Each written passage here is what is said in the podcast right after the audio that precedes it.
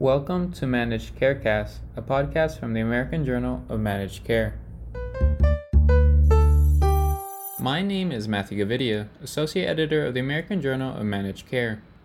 As healthcare utilization experienced market declines in 2020 due to COVID 19, there were hopeful expectations from the medical community that routine care would rebound or even increase this year to make up for the pandemic. However, according to a recent study by the Epic Health Research Network and Kaiser Family Foundation, findings indicated that for the second year in a row, routine medical care and hospital admissions remained below expected levels in the early months of 2021. On this episode of Managed Carecast, we speak with Jackie Gerhart, family medicine physician at Epic and lead clinician on the study, who addressed several potential implicating factors of the study findings and the adverse impact that continued foregone medical care may have on public health in the near future.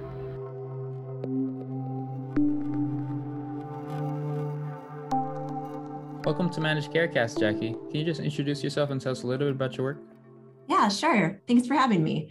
I'm Jackie Gerhart. I'm a physician and a VP of clinical informatics at Epic. Epic's an electronic medical record that is used at many clinics and hospitals throughout the world. And it's also used by patients using the MyChart app and by hospital leaders and administrators looking at data for analytics in their healthcare and in their hospitals. But in addition to software and applications, we also are starting to do some research on emerging health trends, and that's how you and I got connected. So for these studies, we partner with academic organizations, researchers, and others like Kaiser Family Foundation for this one in particular. And as the pandemic brought substantial declines in non COVID healthcare utilization and spending, other services such as telemedicine experienced market surges in use with Epic Health Research Network and Kaiser Family Foundation having explored data on these hospital admissions and prior research at the beginning of this year and in 2020, can you speak on what findings were uncovered and projections leading up to this updated analysis?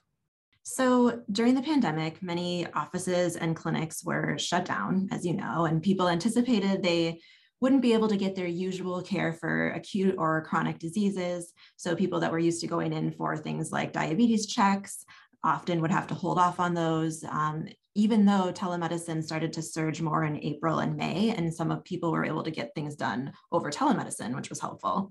But even so, we still saw that there wasn't the same level of utilization in healthcare um, in terms of spending, also in terms of just making it to a clinic, an ED, or a hospital. We even saw some sometimes there were fewer strokes and fewer heart attacks in the ER, which is surprising because you would think people would be coming in for those no matter what. But we really did see a decrease across the board. And really, that is because of multiple different competing forces. So, for example, people might be staying home more because they didn't want to go into the clinic or the hospital because they were fearful of getting COVID. So they might have waited till more acute levels of their disease before actually coming in, which is one thing we published on a study on in EHRN. And by the way, EHRN um, is that Epic Health Research Network, which you described. And the goal of it is to try to get out good data quickly. So we have information from, it's a HIPAA limited data set from multiple different healthcare organizations that contribute healthcare data to be able to be researched to try to find some new and important findings for advancing research and for also clinicians. So one of the things that we published on was, was along with KFF was showing that this utilization not only remained low during the pandemic, but we are interested to see that in 2021 and through April, we actually didn't see it come back to normal and or exceed normal. And why that's really interesting is because we thought that maybe for things like preventive screenings, like cancer, people would rush into the clinic once it opened up again to be able to get those done. Or we thought that maybe as masks came off and things opened up, that people might be more interested in being seen in person. But we've actually not seen that rise yet. And overall, in healthcare spending in general, KFF pointed this out too in the article that just in terms of an individual's healthcare spending, overall, that's down by over about 7%. So again, just really surprising and, um, but many multifactorial.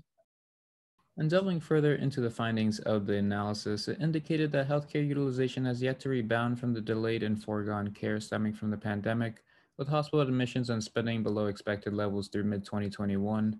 Considering that some thought utilization of healthcare services would rebound or even increase this year to make up for the pandemic, can you explain these findings further, especially factors that continue to slow the progression to pre pandemic levels?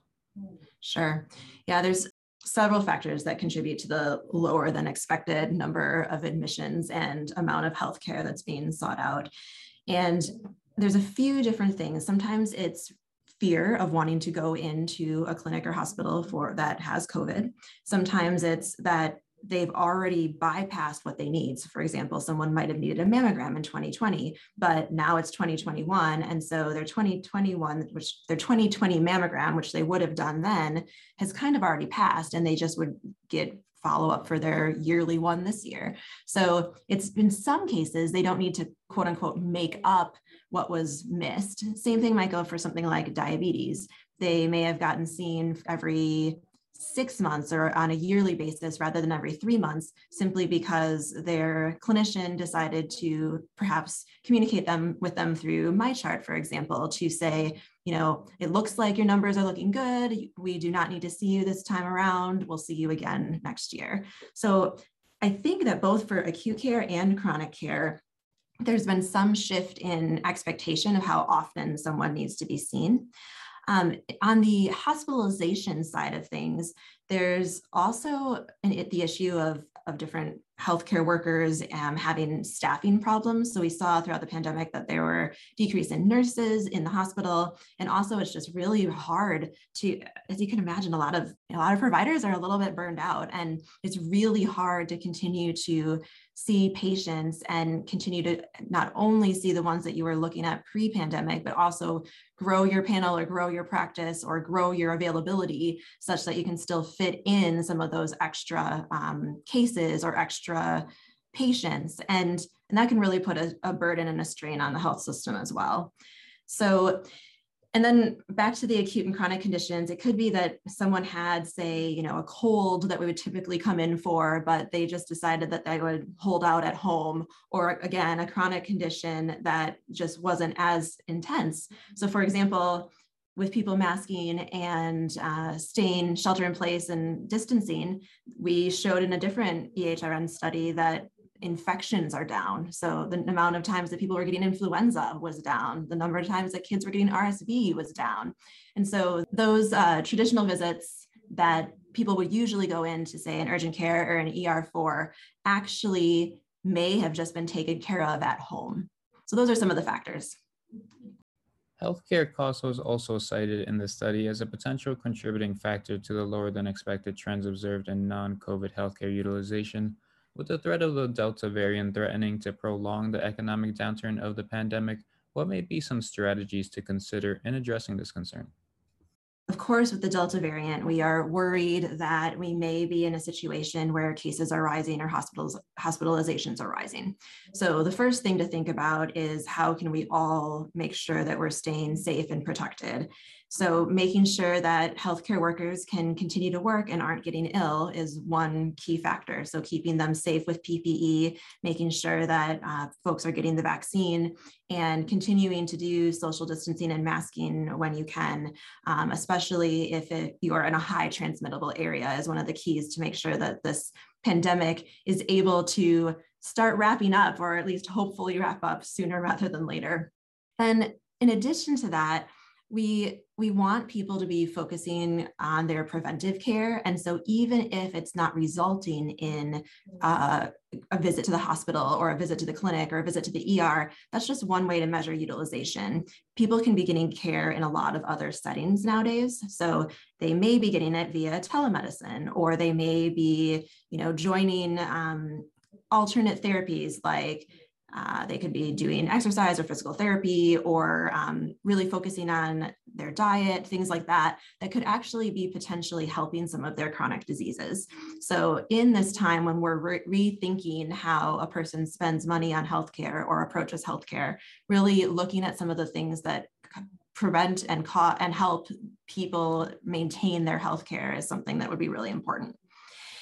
In terms of other strategies during the academic downturn, when you look at healthcare organizations, they have remained extraordinarily nimble in how they've been able to uh, address these healthcare concerns. So, back even before Delta, when we were doing testing and when we were just starting doing vaccinations, organizations that were able to be nimble to put up workflows that allowed them to get tests done quickly and to get patients through the vaccination lines quickly really were able to serve their population and still maintain many of those healthcare costs that would be not only beneficial to patients to be able to get those tests done, but also help to bring those patients closer to their health system, um, even if they're not coming in for a typical visit.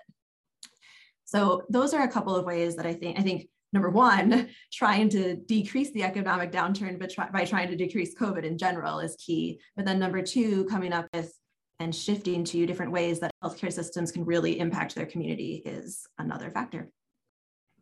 And building on that, what are some next steps following these findings? Yeah, so these findings were primarily looking at uh, acute stays and hospital stays and also on spending. And obviously, our country is doing a very strong look at healthcare spending and how we can get quality and value out of that spending. And a follow up to this would be to really look at yes, these these things have decreased and explore more not only why but also whether in what cases that is a, sort of a good or a bad thing. There may be times when we want to serve patients in a different way than we traditionally did. Telemedicine is one extraordinary example of that. And so, really looking towards innovation to try to help with that quality and cost is the next steps from this study. And lastly, is there anything else you wanted to add that has not yet been addressed? Well, I, I think we didn't discuss too much about the Epic Health Research Network and the data that we were looking at. So I just wanted to touch on that quick. The data that was in the study with KFF was combined with EHRN data, which comes from Cosmos. And Cosmos is that HIPAA limited data set. Right now, we have over 118 million patient records in that set. And it allows us to really have a deeper dive into what people are experiencing in terms of real world data. So when looking at trends like this, there is a lot of power in having that many patient records and also a lot of breadth and depth in being able to explore different questions. So, for any of you out there that are listening and have ideas of questions that you're interested in asking, please feel free to go to ehrn.org. That's our website. And you can submit an idea right on the upper right hand corner. You can also subscribe, and we will send you our most recent findings uh, via email. So thanks for listening, and I really appreciate having the time with you. Fantastic. Thanks so much for joining us, Jackie.